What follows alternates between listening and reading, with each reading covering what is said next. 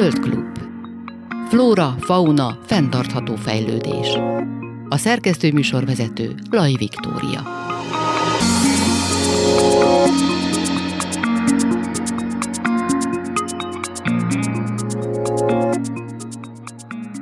Jó napot kívánok, Laj Viktoriát hallják. Nagyon érdekes témát, főleg pandémia idején, nagyon érdekes témát vizsgáltak magyar paleontológusok, a dinoszauruszoknak, a páncélos dinoszauruszoknak a, a szociális viselkedésének a létét vagy nem létét vizsgálták.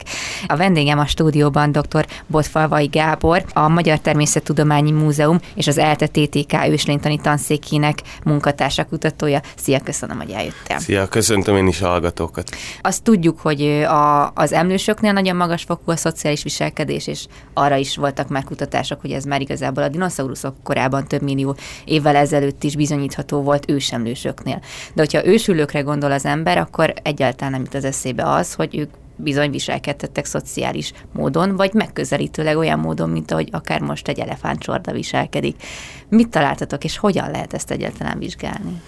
Igazából a történet így több évre nyúlik vissza az Bakonyi Iarkuti dinoszaurusz lelőhelyen felfedeztünk 12 darab páncélos dinoszaurusz csontvázat, és amikor elkezdtük ezeket a csontvázakat vizsgálni, akkor arra döbbentünk rá, hogy ezek viszonylag egymáshoz nagyon közel, ugyanabban a rétegbe találtuk meg őket, ami egyben azt is indikálta, hogy valószínűleg ezek az állatok az elpusztulásokat megelőzően egymás közelébe tartózkodhattak. Ami első látásra furcsa volt, mert ezekre a dinoszauruszokra általában azt tartottuk, hogy ezek inkább magányos életmódot folytathattak, hiszen a többi lelőhelyről előkerülő hasonló csontvázak, azok mindig különálló egyedekhez tartoztak. Tehát ritkán találtunk olyat, ahol egynél több egyednek a maradványai találták meg egy rétegbe. Itt Iarkúton ez egy másik képet mutatott, itt azt láttuk, hogy vajon valójában egy kicsit csoportosulhattak ezek a dinoszauruszok, és akkor a kutatócsoporttal elkezdtük ezt vizsgálni, hogy milyen tényezők befolyásolhatják, hogy egy adott élőlény inkább magányos, vagy inkább csoportban szeretett élni. Ugye ez egy bonyolultabb folyamat, de talán úgy tudnám a legjobban szemléltetni, hogy van egy mérleg, és akkor mindig a egyik felébe és a másik felébe is pakolunk bele tulajdonságokat, tényezőket, és mint a természetben minden, ezek is egyensúlyt alkotnak. Tehát addig kell vizsgálódnunk, míg ez az egyensúly be nem áll. Uh-huh. A csoportos életmódnak ugye van számtalan hátránya. Például ugye megnövekszik a csoportban élő egyedeknek a táplálékért való küzdelem, sokkal magasabb lesz, hiszen egy területen több egyet tartozkodik ugyanannyi táplálékra. Ez egy hátrányt jelenthet. Továbbá, mint ahogy mi is tapasztaltuk a mai világban, ugye amikor sokan vagyunk együtt, megnövekszik a vírusok, erőfertőzések vagy paraziták átadása, ami szintén egy hátrány. És akkor meg kell nézni, hogy milyen előnyökkel jár egy csoportos ö, életmód. Itt feloszthatnánk azokat a tényezőket, hogy ugye a egyedek védelme jobban megoldható egy csoporton belül, könnyebb a párkeresés, a pázás esetén, hogyha több nőstény áll rendelkezésre hímnek, akkor ugye az kedvező. De elsősorban a védelmi funkciója, ami nagy egy csordában élésnek. Amikor megnézzük a páncés dinoszauruszokat, akkor azt tapasztaljuk, hogy ezeknek az egész testét vastag páncélzat fedi, ezeket a páncélzatokat ugye nagy tüskék ö, határolják, ami nyilvánvalóan egy erős védelmi funkciót jelent, ami egyben azt is jelentheti, hogy ezeknek a páncélzatnak a funkciója megnövelte az egyed védelmét, maga is meg tudta védeni önmagát, nem volt rákényszítve arra, hogy csordában éljen számtalan más tulajdonságot is meg kell vizsgálni, természetesen az, hogy hol éltek ezek az élőlények. Hogyha egy zárt erdőséget nézünk, akkor ott valójában nem szükséges annyira az élőlényeknek csordába verődnie, hiszen meg el tudnak rejtőzni a dús ajnövényzetbe, a fák közé, sőt maga az erdő igazából megbontja ezt az egységet, hogy bemegy egy csorda, ugye szeparálódnak egymástól. Míg egy nyílt területen élő élőlény nem tud máshova elbújni, csak fajtársai mögé, hogyha valami veszély fenyegeti, ezért általában nyílt területeken ö, alakulnak ki nagyobb csoportosulások. Ezeket a bélyegeket vettük figyelembe, amiket ma megfigyelhetünk a ma élő élőlényeknél, és megpróbáltuk ezeket a tulajdonságokat, ezeket a tényezőket megvizsgálni a foszilis anyagon, mik férhetők hozzá, milyen ö, tulajdonságok vizsgálhatóak, hogy ezt meg tudjuk határozni. Uh-huh. És milyen tulajdonságok? Tehát akár meg lehet állapítani az állatoknak a, a korát, vagy a nemét, vagy hogy ugye ö, milyen volt az élőhely maga, ahol találtátok őket? Bizonyos esetben igen, de itt jött, ö, nagy, itt jelentett nagy segítséget Prondvai Edina, aki jelenleg Birmingham'i Egyetemen dolgozik Marie Curie ösztöndíjat, mert még amikor elkezdtük ezt a kutatást, ami Magyarországon tartózkodott, hiszen ő egy biológus, és biológus szemléletre nagy szükség volt ebbe a munkába. Ugye mi én és az Attila geológusok vagyunk, ezért fontos volt, hogy amikor milyen nagy gondolatokat találtunk, és kiolvastunk ebből az egészen redukált információ mennyiségbe, akkor Edina mindig fel tudta vetni azokat a do- tulajdonságokat, amiket nem tudunk vizsgálni. Mert nem tudjuk vizsgálni pontosan azt, hogy milyen az állatok neme, uh-huh. De tudjuk vizsgálni például azt, hogy milyen környezetben éltek. Ugye a kőzetben nem csak a csontok, hanem egyes növénymaradványok is megőrződnek, növénymaradványoknak a pollene is megőrződik, amivel rekonstruálni lehet, hogy az az adott élőlény milyen környezetbe érzett, milyen klímán, milyen e, sűrűségi növényzet között, stb. Ezeket föl tudtuk használni, amikor meg akartuk határozni, hogy az általunk kimutatott ö, csoportos ankiloszauria előfordulások, azok valójában nyílt vagy zárt erdőségebe fordulnak elő. Itt egy kisebb ellentmondásat ö, bukkantunk, hiszen bizonyos csoportosulások valójában nyílt területen jöttek létre, asszályos, sivatagos ö, körülmények között, mm de a magyarországi dinoszauruszok azok zárt szubtrópusi erdőkben éltek, ami látszólag ellentmond, hogy az erdőben is és a nyílt területen is kialakultak ilyen csoportosulások. Uh-huh. De itt figyelembe kell venni, hogy amit eddig elmondtam, az egy általános eset, de hogyha a környezetben vagy a természetben egy drasztikus, váratlan változás következik be, ilyen például egy asszályos időszak, uh-huh. amikor ugye a táplálék lokalizáltsága nagyon megnő, akkor valójában az olyan egyedek is csoportokba verődnek, akik máskülönben ugye magányos életmódot folytattak, hiszen a víz víz köré gyűlnek, stb. És amikor mi nyílt területeken figyeltük meg ezeket a csoportosulásokat, azok sok esetben ilyen váratlan eseményekkel voltak összefüggésben. Uh-huh. Szóval lényegében ők megtűrték egymást, de nem kifejezetten keresték a szociális viselkedést, hanem csak lokalizálódtak Így egy van. helyen, ahol És ugye ez a probléma, hogy a foszilis anyagból ugye ott csak a csontokat találjuk meg, nem találjuk meg az izomzatot, nem találjuk meg a bőrt, nem találjuk meg azt, hogy hogyan viszonyultak egymáshoz, ezt nem tudjuk megfigyelni. Ezért nagyon-nagyon sok adatot kell összegyűjteni, hogy eredményre jussunk, vagy egy olyan konklúziót tudjunk levonni, ami, ami megállja a helyét.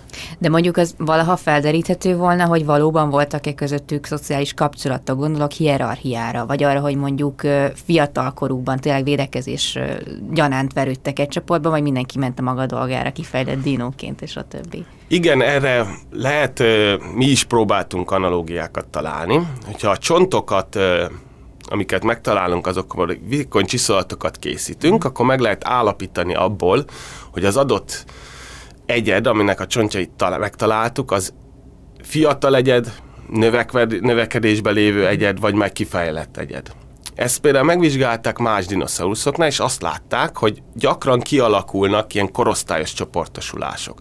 Azt látták, hogy például a fiatal szauropoda dinoszauruszok még együtt tartózkodtak, de amikor elérték a, a végső méretet, tehát a, elérték azt a szintet, hogy már maguk tudtak szaporodni, akkor ezek már külön válnak. Tehát ez egy megint csak olyan dolog, hogy figyelembe kell venni a korosztályokat is, mhm. mert ugye a természetben is van olyan, hogy az anyaállat mellett ott vannak a kicsinyek, és van egy olyan csoportosulás, amikor mindenféle korosztály egyben van. Ezeket nehezebb vizsgálni, de vannak erre is módszerek. Mondjuk itt a növény, növényevőket vizsgáltátok, de az is érdekes, hogyha mondjuk analógiát vonunk a mondjuk egy elefántsorda és egy növényevő páncélos dinoszaurusz csorda között, ha ezt így lehet feltételezni, akkor vajon megállja azt a helyét, hogy a ragadozók is akár csoportba verődve, mint egy farkas Abszolút. A, a teropóda dinoszauruszok bizonyos fajainál is megfigyelték azt, hogy ezek ugye csoportokba vadáztak. Uh-huh. Tehát ugyanígy ez igaz, csak ugye az a probléma, vagy az, ami nehézség, hogy azt kell megtalálnunk mindig a foszis anyagba, hogyha adott pillanatban, amikor elpusztultak, akkor ne egy egyet pusztuljon a csordában, nem több, uh-huh. és mindegyik egyedet megtaláljuk, ami, ami elpusztult. Tehát itt van egy kicsi torzítás a dologba, és csak nagyon szerencsés esetben, úgy, mint Iarkúti uh-huh. esetben, tudjuk megállapítani, hogy valóban ezek csordában éltek. Valószínűleg több más dinoszaurusz is feltételezzük, feltételezhetjük, de a leletanyagok alapján ezt nem tudjuk bizonyítani. Uh-huh. Ugye Iharkuton te, te vagy a vezetője lényegében ezeknek a tafonómiai vizsgálatoknak, úgy érzem, ja, mert itt bologattál, de azt tudjuk, hogy Ősi Attila ugye a Igen. kutatócsoport vezetője, csak ugye annak a részének, hogy, hogy tehát a megtalálásuk és az odakerülésük óta, vagy Igen. között milyen idő, vagy hogy mi történt azokkal a csontanyagokkal, vagy leletanyagokkal, és hát azt tudjuk ugye, hogy a mostani vizsgált csoport, ő egy áradás következtében hát pusztultak el tömegesen. Ezek az ilyen, hát hogy erre biztosan valami szakszó, de amikor tömeges ilyen, vagy csoportos pusztulást találtok ennek, ez több ilyen ö, lelőhely is van Iharkúton, vagy általában ezek mind ilyen áradásra vezethetőek vissza, vagy ezek hogy, hogy alakulnak ki? Az Iharkúti lelőhelyen egy fő, tehát ez az Iarkuti lelőhely egy nagy bauxitbánya. Uh-huh. Egy nagy területen van feltárva az a kőzet, amiben potenciálisan dinoszaurusz maradványokat várunk. De ebből van egy, az egész bánya területén van egy réteg, ami nem vastagabb két méternél ami egy speciális esetet mutat számunkra. Uh-huh. Ez, a, ez a csonttartalmú réteg, ez a lelőhely, ez úgy jött létre, hogy volt egy egy nagyon heves áradási esemény, egy nagyon nagy energiájú iszapfolyás, ami összegyűjtötte a nagy területről gyűjtötte össze a csontokat. Uh-huh. Egyrésztről már korábban elpusztult élőlények maradványait, valamint ugye ez az áradás magával is ragadt több akkor még életben lévő állatot, amit magával vitt ez az áradás, és amikor elért egy, egy topográfiai mélyedést, ott az áradás energia hirtelen lecsökkent, és szinte az összes magával hordott kőzettörmeléket és csontmaradványt egy viszonylag kis területe halmozta föl. Uh-huh. Ezért nagyon érdekes ez a lelőhely, mert itt nagyon-nagyon magas csontkoncentrációt lehet kimutatni, tehát 26 csont jut egy négyzetméterre. Uh-huh ennek a folyamatnak a következtében. Azonban van egy hátránya is, hogy ugye az nagy energia során sok csont összetörik, és nagyon ritkák az épp maradványok. Ez alól volt kivétel, ezek a páncés dinoszaurusz maradványok, amelyeknek nem csak egy-egy csontját találtuk meg, hanem egy viszonylag nagy csontváz részek kerültek elő, ami különbözött ugye a többi maradványtól, hiszen itt öt tartozó csontvázakról van szó, és 12 darab egymáshoz nagyon közel. És ez mutatta azt, hogy valószínűleg ez egy jó indikáció arra, hogy ezek csordában éltek az mhm. elpusztulásukat uh-huh. megelőzően. Akkor feltételezhető, hogy itt ez egy áradási esemény volt? Vagy? Igen, a, a vizsgálataim, amit még a doktori időszakom alatt, doktoris időszakom alatt végeztem, az pont ezt célozta meg, hogy megállapítsuk, hogy körülbelül mennyi időt ölel föl ez a rétegnek a, uh-huh. a, a képződése. És azt, azt láttuk a vizsgálatokból, hogy ez egy nagyon-nagyon emberi léptékes, nagyon-nagyon rövid idő volt. Ez egyetlen egy heves áradási eseménynek a terméke. Egy nagyon, most nem azt mondom, hogy egy nap alatt felhalmozódott, de akár mondjuk pár hét alatt lezajlódó egy monszunszerű esőzés, ami elindított ezt az áradást, és végül is ez, ez egy pillanatok alatt felhalmozódó leletmennyiséget jelent. Uh-huh hogyha mondjuk egy következő lépésre gondolunk ebben a kutatásban, akkor az mi volna? Ó, rengeteg. Rengeteg? Igen. Na.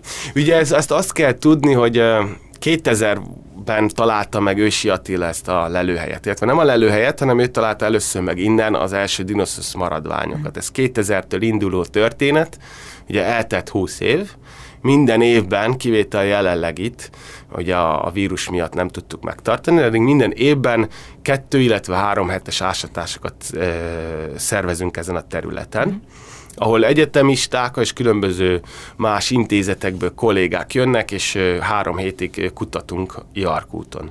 Rengeteg csont került már elő, és most jut, jutottunk el arra a pontra, hogy már nagyjából a rendszertani beazonosítása és leírás ezeknek a leleteknek mondhatjuk, hogy már a végéhez közeledik, tehát már a kimutatott fajok nagy részét már publikáltuk. Azonban most kezdünk el ö, szintetizáló munkákat létrehozni. Megvizsgálni, például ősjölte megvizsgálja, hogy hogyan táplálkoztak ezek az élőlények. A fogakon lévő mikrokopásokból megpróbálja kiolvasni, hogy ezek milyen táplálékot fogyaszthattak, hogyan rághattak. Van olyan ö, kutatási irány, hogyan mozoghattak, mekkorák voltak, milyen tömeget jelenthettek. És akkor van ez a rész, amit én ö, tartottam, vagy én vittem eddig a kutatócsoporton belül, hogy milyen ökológiai következtetéseket lehet levonni az egyes élő élőlények milyen viszonyban állhattak egymáshoz, melyik volt egyet számilag dominánsabb a terület, és melyik volt kevésbé, és ez mit mond? Aztán jön a harmadik lépés, amikor megpróbáljuk a lelőhelyet összevetni más hasonlókorú európai lelőhelyre. Miért van az, hogy nálunk ez a faj megvan, ott nincs meg, milyen összefüggések vannak, milyen evolúciós összefüggések vannak, vagy milyen ökológiai különbségek vannak bizonyos lelőhelyek között. Arról egyébként már tudni, hogy miből volt a legtöbb nálunk. Igen, ez ugye itt megint csak figyelembe kell venni azt, hogy, hogy mi őrződik meg. Tehát nem ugyanolyan arányban őrződik meg. Ma, hogyha kimegyünk a természetbe, azt látjuk, hogy miből van a legtöbb, nyilván rovarokból van a legtöbb, hogyha az élőlényekről beszélünk, aztán jönnek talán a halak, a kététők, tehát minél ilyen kisebb méretű élőlényből van több, míg a nagyobb testű élőlényekből kevesebb. Ha megnézzünk egy lelőhelyet bárhol a világon, akkor azt fogjuk látni, hogy ez, ez nem egészen így van, hogy mindig azt találjuk, hogy a nagy testű élőlényekből van sokkal több a leletanyagba. Ami egy megőrződési torzulás, mert a kisebb testű élőlények, a kisebb csontok könnyebben megsemmisülnek, mm. illetve nehezebb őket megtalálni, ezért nyilván kevesebb is kerül be a gyűjteménybe, és most itt nem veszem azt, hogy vannak olyan ásatások, ahol csak a nagy csontokat szedik ki, és a kisebbeket ott hagyják. Iarkúton nem ez az igazság, de nálunk is azt lehet látni, hogy a nagy testű dinoszauruszokban van a legtöbb, ami persze nem azt jelenti, hogy ők voltak a leggyakor, leggyakoribb állatok a területen, csak az, hogy az ő csontjaik nagyobb esélye őződtek meg, hiszen nagyobbak voltak, jobban ellenálltak mindenféle fizikai, kémiai roncsoló hatásoknak. De az mindenképpen látszik, hogy a magyar lelőhely, ha lehet így mondani, akkor a páncélos dinoszauruszok tekintetében, az ankilosauriák tekintetében kimagasló. Tehát nincs olyan más olyan lelőhely, ahol ennyi páncélos dinoszaurusz maradványt találtunk volna. Hm.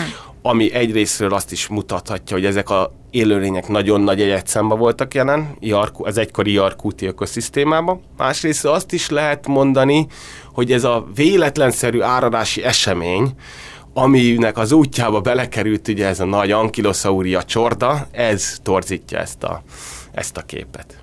De mitől lehetett Iharkut ennyire idilli az ankiloszauriáknak? Igen, nagyon nehéz ö, ö, körvonalazni. Miért, miért van az, hogy valahol több ö, majom él, mint, mint mondjuk tigris, tehát ez, ez, ez sok mindentől függ, de nyilvánvalóan, hogyha ha azt vesszük, hogy az adataink nem annyira torzak, és valóságot próbálják le, leképezni, akkor lehet azt mondani, hogy az itt lévő növényzet, az mondjuk megfelelőbb volt a páncélos dinoszauruszok számára, vagy egyszerűen csak arról van szó, hogy a páncélos dinoszauruszok voltak itt a domináns növényevő formák, amik elnyomhatták mondjuk ugyan más növényevő dinoszauruszokat.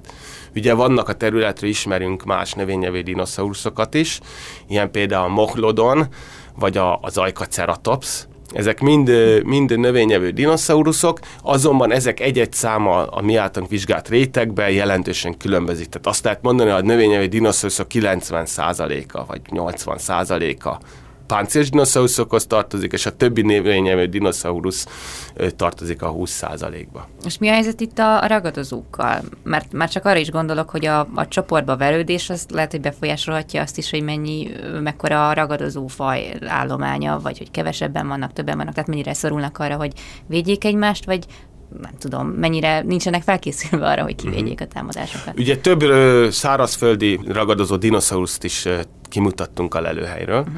Ezek ugye általában teropóda dinoszauruszok, amelyeknek ugye a csontjai nagyon nehezen őrződnek meg. És ez azért van, mert hogy a, a ragadozó dinoszaurusz csontja az nagyon vékony, olyas, mint a madaraké. Középen nagy üreg van, nagyon vékony faluak. Uh-huh. És mint mondtam, ez egy nagyon nagy energiájú környezet volt, ahol ezek a csontok fölhalmozottak, ezek nagyon sok esetben összetörtek, megsemmisültek. Vannak ö, csontváz darabjaink is, de nagyon sok a fogmaradvány, amiből ősi Attila több fajt is leírta az elmúlt időkben. De azt megmondani, hogy mennyi volt, és ezek milyen arányban voltak egymáshoz, ez nehéz, de megint hívva a mai megfigyeléseket, amit a mai ökoszisztémákban láttunk, hogy nyilván a növény, tehát nyilván a zsákmányállatnak nagyobb számba kellett jelen lennie, mint a ragadozóknak, ami itt most ki is jön, de ez, ez, ezek torzított arányok.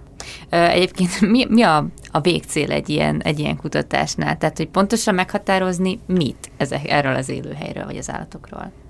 Ma úgy néz ki egy őslénytani, egy gerinces őslénytani kutatás, ugye azt figyelembe véve, hogy a gerinces maradványok megőrződésére nagyon kicsi esély van. Ha összeveszünk mondjuk a kagylókéval, vagy a csigáki, hogy nagy vázuk van, karbonátból állnak ezek a vázak, ezek jól megőrződnek tengeri, szárazföldi környezetben A gerinces maradványok, és ki most maradjunk a dinoszaurusz maradványoknál, ugye itt sok minden tényezőnek össze kell játszani, hogy egyáltalán megőrződjenek. Szárazföldi üledékes közveteket kell keresni. Olyan helyen, ahol, ahol jelenlévő kémiai folyamatok kedveztek a csont fosszilizációjának.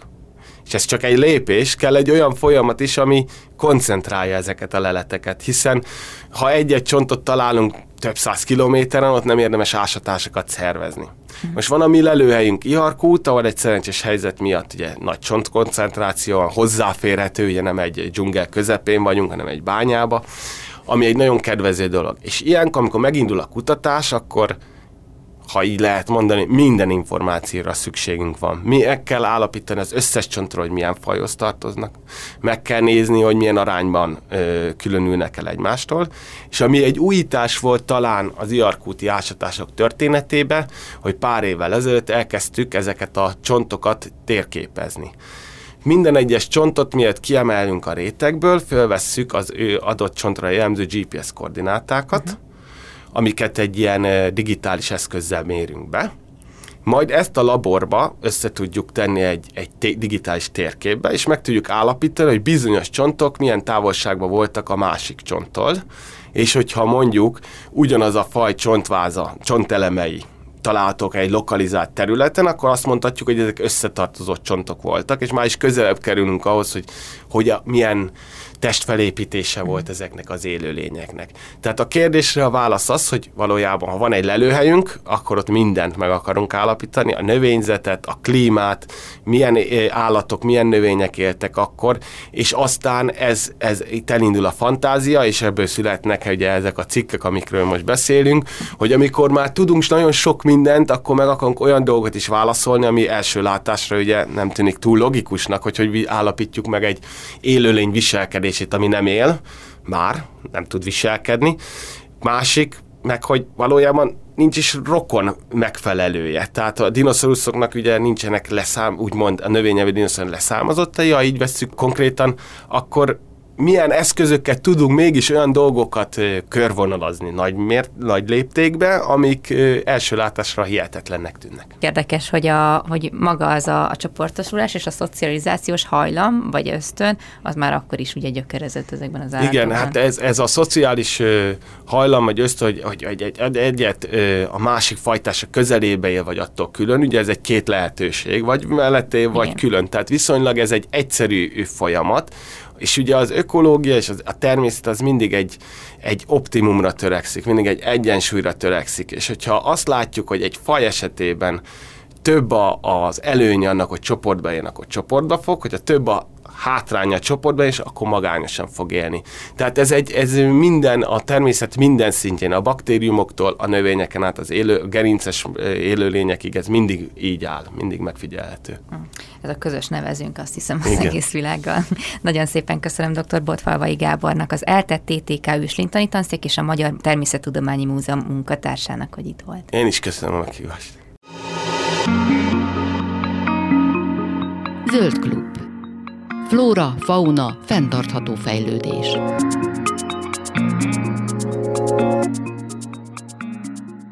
A Magyarországi Tisztasági Nagykövet Egyesület, azaz a Matine, egy olyan kezdeményezés, amelynek tagjai évek óta önkéntesen tisztítják meg erdeinket. 2018-tól kezdve az Egyesület már 222 köbméter szemetet gyűjtött össze a bükkben és a vonzás körzetében. A vonalban van velem az Egyesület elnöke, a bükk tisztasági nagykövete, alias Serbán Zsolt. Jó napot kívánok! Üdvözlöm és szeretettel köszöntöm a hallgatókat. Hát nyilván, aki jár túrázni, az tapasztalta ezt a problémát, és elég szomorúan veszi tudomásul, hogy azért szeméttel találkozhatunk, és nem csak az, hogy itt-ott eldobálnak egy-két csoki papírt, hanem konkrétan háztartási hulladékok vannak ki, kidobva közel a, a városokhoz, vagy hát a lakott területekhez az erdőkben. Viszont, hogyha most konkrétan a bükre koncentrálunk, akkor igazából hol van a legnagyobb szükség az önök munkájára, mondjuk ahol rendszeresen kell szemét gyűjtéseket tartaniuk, mert mindig újra termelődik valamilyen okból kifolyólag. Igen, tipikusan azok a részek, ahol közvetlen kapcsolatban van az erdő meg a, a lakott terület, szóval ez a településeknek a határa és a bükknek a határa is egyben. Mert ott bentebb, ahol már inkább ugye a túrázók vannak, ők jobban tiszteletbe tartják a, az erdőt, és hát Miskolcot ugye itt Miskolc felét úgy kb. így kör, körböleli a bükk, úgy nagyon sok ilyen találkozási pont van sajnos. Egy-egy ilyen gyűjtésnél általában mennyi szemét jön össze? Általában 5 és olyan 8 köbméter között szokott összeérni. Most a nyáron viszonylag alacsonyabb létszámokkal tudtunk személyszeréseket szervezni. Gondolom azt, hogy most sokan nyaraltak, hogy kinyitottak úgymond az országok, de én azt mondom, hogy most így ősszel szerintem visszáll a régi létszám, és egy ilyen ugye 20-30 fővel általában meg szokott lenni egy ilyen személyszerési esemény, akkor meg tudunk tölteni egy 8 méteres konténert majd. Uh-huh, ez jó sok azért. Meg hát akkor ezek szerint elég sokan is érdeklődnek egy-egy ilyen esemény iránt, de amikor ezt az egész kezdeményezést az útjára indította, akkor ilyen magányos parkasként járta az erdőket és szedte a szemetet, vagy könnyű volt erre azért, hogy mondjam, társakat találni, akik besegítettek? Ez érdekes, mert igen, az elején volt olyan, amikor egyedül voltam személyszedésen, nem jelentkeztek, de aztán szépen kialakult egy kis, egy olyan, olyan létszám, amivel már tényleg lehetett haladni. Aztán most meg fura volt megint tapasztalni nyáron ezt a visszaesést, hogy utolsó nap még szinte senki sem jelentkezett, amikor máskor meg ugye 30 vagyunk. De az elején a legeslegelső, ott az csak úgy volt, hogy én kimentem, és, és igazából szedtem két zsák szemetet. Ahol úgy gondoltam, hogy lehetséges, ha már ott volt jóval több is, csak akkor itt teljesen mindenféle szervezés nélkül csak kimentem összeszedni mm. ezt a két zsákot. Amikor meg már komolyabb mennyiségről van szó, hogy azért össze kell szervezni a dolgokat, hogy minden meg legyen oldva. Általában mi az, amivel a leggyakrabban találkoznak? Én úgy tudom, vagy hát úgy olvastam, hogy ami nagy problémát okoz, amikor mondjuk vállalkozások hát így takarítanák meg a hulladéklerakó helyek költségeit, és szórják ki oda különböző építési dolgokat. A másik része pedig inkább ez a kommunális, tehát amit, amit mi is tapasztalunk, hogy WC csészék, vagy akár, mit tudom én, ágy, ilyen matracok vannak kidobálva a, az erdőkbe, illetve nagyon sokan zöld hulladékot, kertből származó hulladékot is visznek ki abban a tudatban, hogy ez, ez majd szépen lebomlik. Ez kijelentető, hogy valóban ez a három a, leg, a legsűrűbben észlelt kategória? Így van. Vannak ugye ezeknek a tisztességes fekete munkás lomtalanítóknak bevált helyeik, hmm. ahol azért lehet látni, hogy mindig vannak friss adagok, friss szemetek, illetve van a Szerintem minden településnek van olyan város része, ahol uh, valamilyen okból kifolyólag a hulladék elszállítás, nem is tudom milyen, hát nincs megoldva, vagy, vagy éppenséggel persze meg lehetne oldani, csak valamiért nincs szerződése az ottani lakóknak, ők uh, ugye közvetlen környezetükbe kidobják. Illetve olyan is van, van hulladék elszállításra kapcsolatos szerződés az ottani lakónak, de megtelik a kuka, és azt Igen. mondja, hogy hát akkor most több szemetem van, azt most kijöntem még ide a szomszédos erdőbe. Úgyhogy, mm. és hát meg van még ugye a kocaturisták által oh. eldobott szemét, ami meg nagyobb területen szokott eloszlani, ugye az nem egy nagy mennyiség, uh-huh. De megfigyelhető volt most a pandémiás időszakban, amikor ellették a, nem lehetett sehol menni, és akkor nálunk itt a közeli egy klasszikus helyeket, Lidafilet vagy Bánkúcta ellették azok az emberek, akik mhm. nem szoktak erdőbe járni, és nem is tartották tiszteletbe többségében a, a természetet. Néztem felvételeket a személygyűjtési akcióról, vagy hát nem is akcióról, de inkább ilyen terepfelmérésről, amit készített, és ott sokszor azt látni, hogy igazából olyan helyeken van szétdobálva a szemét, ami hát elég megközelíthetetlen, tehát azt se érti az ember igazából, hogyan került oda, azt meg pláne nem, hogy hogyan fogja itt magát az ember átvágni a bozótoson, és onnan kiszedni a szemetet.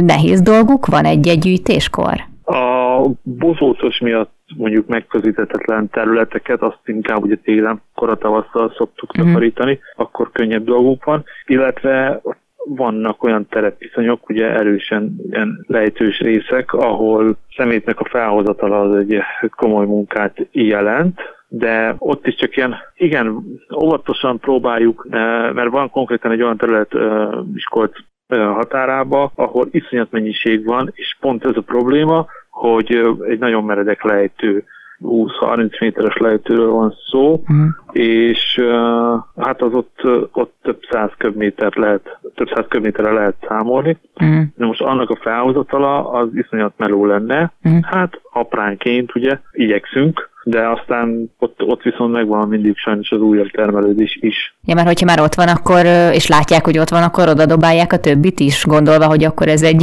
jól bevált hely a szeméttárolásra? Igen, mert van, én úgy, úgy szoktam mondani nagyon finoman, van egyszerű gondolkodású emberek, akik kb. így egy napban gondolkoznak, hogy a mai nap meg legyen oldva. Mm. És az életük több területén is így állnak hozzá, akár mondjuk itt a hulladék, saját hulladékokkal kapcsolatban. Az a lényeg tűnjön el nekik a portáról kész. És akkor vannak ilyen klasszikus helyek, ahol, ahol nagyon gyorsan újra termelődik a zenét. De egyébként hova viszik, amit összegyűjtenek? Itt az Egyesületnek kell kifizetni akár a konténert, amiben pakolják őket? Ő, ilyen is van, illetve ugye vannak olyan területek, ahol besegít önkormányzati képviselő, erre is már volt többször példa. Most ugye a, a palatosz.hu-val van egy közös együttműködés, és a virtuális személyszerű funkció által összegyűlt pénzből uh, fedezzük a, a, a költségeket. Mindig az adott helyzet hozza, hogy most vagy találunk egy partnert, aki támogat ez ügybe, ugye mindig meg kell nézni, hogy az adott területnek ki a tulajdonosa, a felelőse. Uh-huh.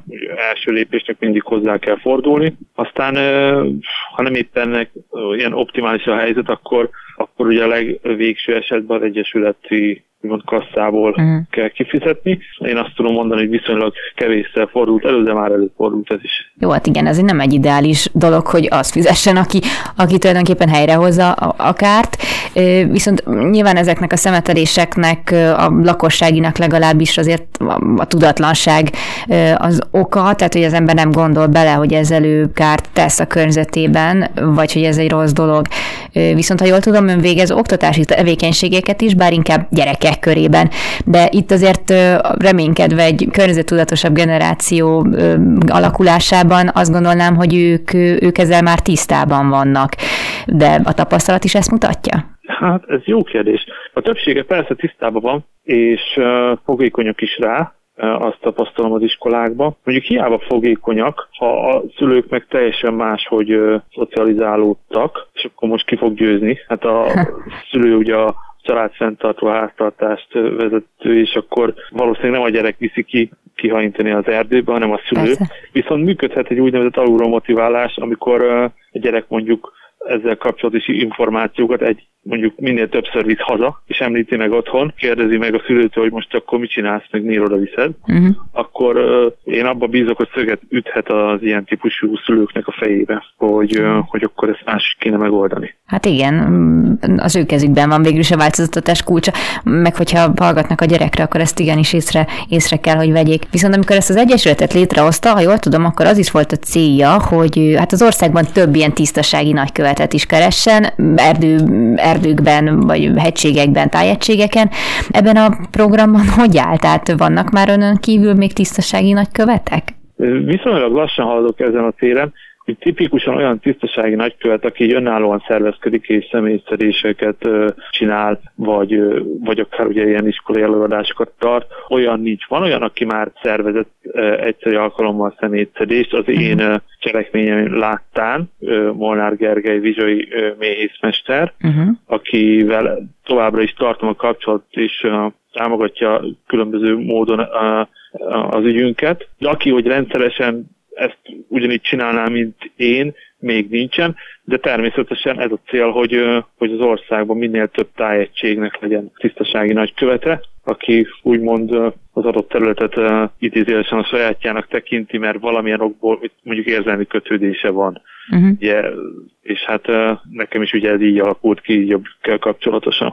Hát meg hát nyilván mindenki, hogyha a saját körzetében felszedi a, a szemetet, akkor azzal is sokat tehet, mert hogyha már vala, egy hely tiszta, én úgy gondolnám, akkor oda nem fognak tovább hordani szemetet sem, mint ahogy beszéltünk róla, hogyha látják, hogy ott amúgy is tele van haigálva, akkor ugyanúgy többek is oda fogják haigálni.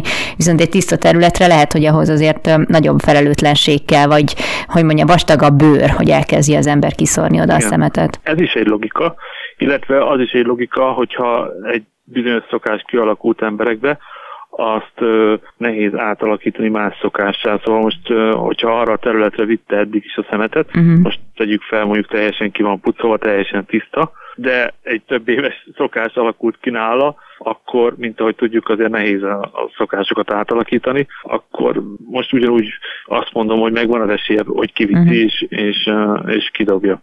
Még ha tiszta is teljesen. Igen, hát jó, de azért pozitív hozzáállásra mindig szükség Egyetlen. van, amikor az ember ezzel foglalkozik. Hogy rövid távon pessimista, hosszú távon viszont optimista. Igen, ez egy jó megoldás arra, hogy az ember ne örüljön bele a munkába. Viszont még hogy kérdezem meg, hogy egy-egy ilyen szemétszedő akció ez általában hány órát keresztül szokott tartani, meg egyáltalán milyen hangulatban telik? Tehát itt az ember kimegy, szétnéz, látja, hogy mi van körülötte, elkeseredik, legszívesebben hazamened, azért mégis marad, vagy ezek alapvetően egy jó hangulatú dolgok. Mindenképp jó hangulatú. Én igyekszek hangulatot. Én azt tudom mondani, hogy nem volt olyan szemétszedés, ahol kb. ne röhögtük volna végig az egészet. Oh. És uh, általában két-három órások szoktak lenni. Volt már olyan is, hogy egy órát uh, megszedtünk egy 7 köbméteres kontinent, de, de volt olyan is, ahol egy olyan 6-7 órába is beletelt. Hiva. Az adott területtől is függ, meg ugye a, a létszámtól is mennyien jövünk össze, meg mennyire kell a hulladékot, uh, milyen messzire kell ugye, szállítani, mert egy, mert volt már ilyen példa, ugye egy szerpentines szakasz, ami több kilométer hosszú, el kell szállítani az összegyűjtött szemetet utána a, a, a gyűjtőpontról a konténerban, vagy ahonnan majd elviszik a szemetet, uh-huh. az is még egy plusz meló. Azon uh-huh. hogy összeszedjük, még utána még uh, szállítgatjuk is. Igen, hát nem egyszerű. Viszont hol lesz a, a következő gyűjtés, illetve, illetve mikor? Következő gyűjtés, a jövő hét uh, szombatra tervezem, de már nézem is közben a dátumot, ez 25 szeptember 25, uh-huh. ezt uh, rövidesen ki is fogom rakni majd róla a részleteket, Miskolcon Komlóstetőn lesz majd, és Komlóstető város része, és uh, azon belül ott, uh, ott igazából most három helyszínen tervezem, mert így a hatékonyságra igyekszek uh, törekedni, ne kelljen már több szemétszedést szervezni, több napot esetleg, uh-huh. hanem most így uh, egy nap alatt egy uh, három helyszínt úgymond takarítanánk meg. Uh-huh. Természetesen ehhez meg kell az, hogy az a régi létszám az visszajön, ez a 30 fő körüli uh-huh hogy, hogy ez összejöjjön. Hát bízunk benne, hogy most már mindenki visszaért a nyaralásból, és akkor elkezdhet kicsit takarítani, és hát nyilván akinek Miskolc, vagy ez a helyszín messze van, hát én azt ajánlom, hogy akkor szeptember 25-én mindenki szedjen szemetet ott, ahol éppen él, és akkor egy kicsit mi is hozzájárunk ehhez. Nagyon szépen köszönöm a, a beszélgetést Serbán Zsoltnak, a Bükk tisztasági nagykövetének, a Magyarországi Tisztasági Nagykövet Egyesület elnökének, és akkor további jó munkát kívánok. Hát köszönöm szépen is a lehetőséget lehetőséget.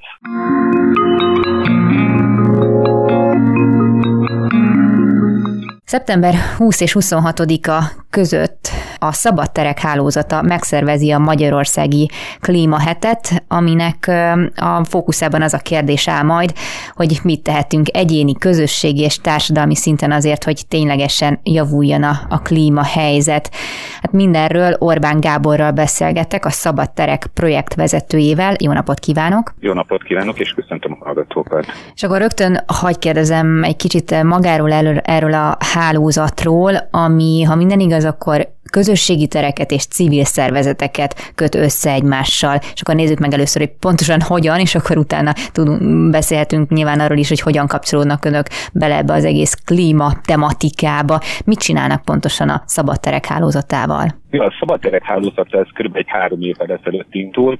Olyan közösségi tereket tesztünk el az elején összekapcsolni, akik így, akik nyitottak a szólásszabadságra, akik nyitottak arra, hogy befogadjanak különböző véleményeket, ahol felvállalhatják az emberek magukat, ahol szubkulturális események befogadására is alkalmas teret szeretnének teremteni, és ezeket a közösségi tereket egészítették aztán utána ki a az országos NGO-k, illetve civil szervezetek, helyi civil, helyi civil szervezetek, különböző művészeti egyesületek, illetve egy-két helyi média is, és így áll össze a szabadterek hálózata, amely most már 8 városban működik, és 57 tagunk van. Körülbelül ez volt a szabadtereknek az indulásának, illetve azóta is, amit szeretnénk. Nagyon fontos számunkra a tapasztalatmegosztás, a szolidaritás, illetve a közös projekteknek a, a készítések kigondolása, akár mondjuk helyi szinten, akár mondjuk vertikálisan, tehát a hasonló témában dolgozó civil szervezetek között, vagy, vagy, vagy művészeti csoportok között, vagy akár mondjuk városokon túlmúlóan és azok közötti közös együttműködés elősegítése. És hogyan jött ez, hogy belálljanak a, a klíma, klíma helyzetbe? Tehát annyi ilyennel foglalkozó szervezet van itt ugye NGO-ként is Magyarországon. Miért döntöttek úgy, hogy akkor önök ezt felvállalják? Nyilván nem egy egyszerű feladat ezt, ezt létrehozni. Nem, hát ez egy egyáltalán nem egyszerű feladat. Tehát vannak olyan, vannak olyan értékek, amelyek mellett mindannyian kijárunk, ilyenek mondjuk az emberi jogok, a kisebbségek védelme, és azt hiszem, hogy a jelenkornak az egyik legnagyobb kihívása pedig a, a klímahelyzettel való szembesülés, és ebben ugye természetesen ott vannak a politikai és gazdasági döntéshozók is, de mellette ott vannak a közösségek is, és mi, mint hálózat, akik a közösségek mellett tesszük le a voksunkat, és őket szeretnénk erősíteni. Számunkra is az egyik kiemelt téma maga a klíma, tehát úgy, mint a mint a fennmaradásunk, vagy mint a, a hétköznapjaink egyik legfontosabb problémájaként jön be a, a klíma, ugyanúgy, mint például mondjuk a kulturális események, vagy a már említett két emberi jogi téma.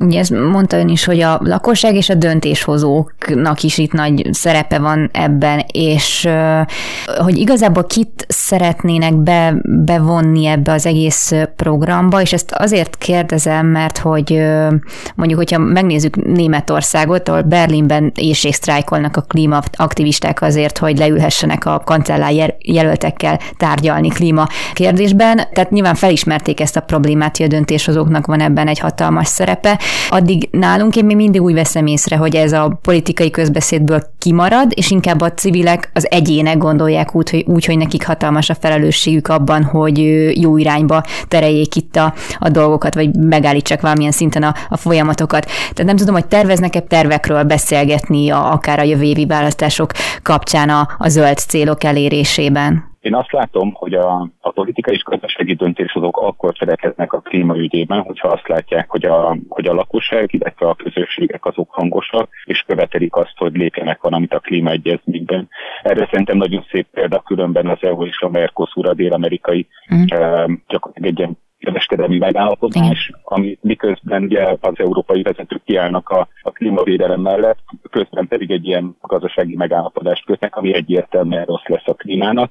Mm. Tehát én azt gondolom, hogy a döntéshozók akkor fognak cselekedni, hogyha mi, mint lakosság hangos vagyunk, és követeljük azt, hogy hogy cselekedjenek. Így alapvetően nekünk a legfontosabb most, és a legfontosabb célunk az, hogy valahogy az elmúlt másfél évben azt lehetett látni, hogy a klíma, mint téma, az így elhalt, az emberek nem nagyon foglalkoznak vele, a döntéshozók szintúgy nem foglalkoznak vele. Érthető az, hogy a pandémia, pandémia mellett ez valamennyire a háttérbe szorult, viszont azt is látjuk, hogy ez a téma, ez mint hogy egy kicsit ide is tűnt volna. Hm. Tehát elsődleges célunk az az, hogy az emberek újra foglalkozzanak vele, beszéljünk róla, a hétköznapi beszélgetéseinknek és cselekedeteinknek, gondolkodásunknak újra a középpontjába legyen, klímatudatosan éljünk, és hogyha itt választásokról van szó, akkor mondjuk klímatudatosan válaszunk. Ezért is a, az egyik ilyen eseményünk különben pont ez lesz kedden az Aurórában, ahol a Greenpeace-nek a munkatársait kértük meg azt, hogy jöjjenek el és mutassák be a, a legújabb elemzésüket. A Greenpeace még júliusban vagy júniusban kérte meg a miniszterelnök jelölteket, beleértve a jelenlegi miniszterelnököt is, hogy küldjék el az ő programjukat, és ebből csináltak egy tanulmányt, ennek a tanulmánynak a kvázi ilyen élő bemutatója, illetve az erről való beszélgetés lesz szakértőkkel, és ezt nézzük meg, hogy igazából ki mennyire gondolja komolyan hm. azt, hogy egy zöld Magyarországot szeretne, egy klímasemleges, vagy legalábbis egy klímatámogató országot szeretne építeni. Um, itt említette a Budapesti Aurora programot, ez nyilván egy program lesz a sok közül, viszont lesz még Debrecenben, Szegeden, Pécset és Szombathelyen is, ha minden igaz, rendezvényük. Konkrétan itt ilyen kerekasztal beszélgetésekre lehet számítani, vagy milyen egyéb dolgokkal készülnek? Még Miskolc kimarad belőle a felsorolásból. Oh, bocsánat. De uh, lesznek filmvetítések és beszélgetések, olyan filmeket fogunk vetíteni, mint például a Honeyland, amelyik egy um, kis közösségnek a, a akik méhészet, illetve mézkészítéssel foglalkoznak, ugye ez az Oscar díjas filmnek a bemutatása, az erdők idejét, amit meg gondolom nagyon sokan ismernek, Révész Bálint új filmjét, az Aprutidot is bemutatjuk, ezen kívül lesznek természetesen szakértőkkel különböző beszélgetések, akár a greenwashing témájából, akár helyi zöldügyek, vagy környezettudatosság témában, lesz termelői piac, közös reggeli, kézműves programok, lesz szemétszedés, illetve mindenképpen meg kell említeni a szegedi motivációnak az egyik új egy hívjuk így játékát, uh-huh. kertjátékát, az neve vagy Klimafresko, amelyben a, ezen a workshopon résztvevők egy ilyen két és fél-három óra alatt fedik fel azt, hogy igazából milyen összefüggések vannak a, a klímajelenségek mögött, uh-huh. melyik miből adódik, és így lehet megérteni azt a körforgást, vagy esetleg azokat a negatív spirálokat, amik erősítik egymást és erősítik a klímaváltozásnak a negatív hatásait. Kell ezekre a programokra regisztrálni előzetesen? A klímafreskóra mindenképpen, ugye ez Szegeden, Debrecenben és Budapesten lesz, azokra regisztrálni kell, a többi programra nem kell, azokra mindenkit nagyon nagy szeretettel várunk. Nagyon szépen köszönöm Orbán Gábornak, a Szabadterek projekt vezetőjének a beszélgetést, és akkor jó klímahetet kívánok önöknek, meg a minden résztvevőnek. Nagyon szépen köszönöm.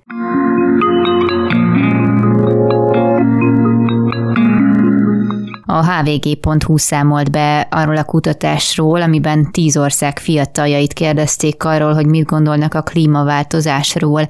Az angliai Bathi Egyetem és öt másik felsőoktatási intézmény közös globális felméréséből az derül ki, hogy rendkívül sötétnek látják a jövőt a fiatalok a klímaváltozás miatt. 60% közelében van azok száma, akik aggódnak, vagy különösen aggódnak, 45%-nál többen vannak, akiknek a mindennapi életét is befolyásolják befolyásolja ez az aggodalom.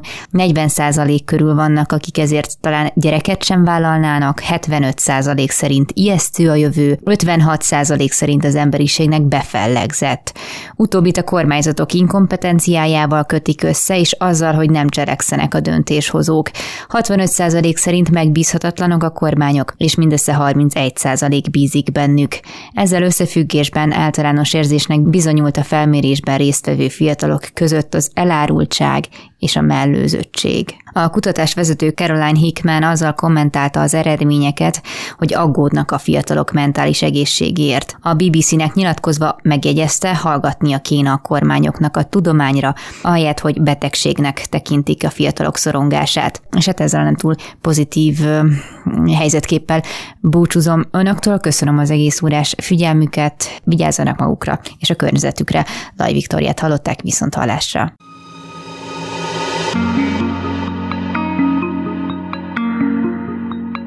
Flóra, fauna, fenntartható fejlődés. A Zöld Klub műsorát hallották.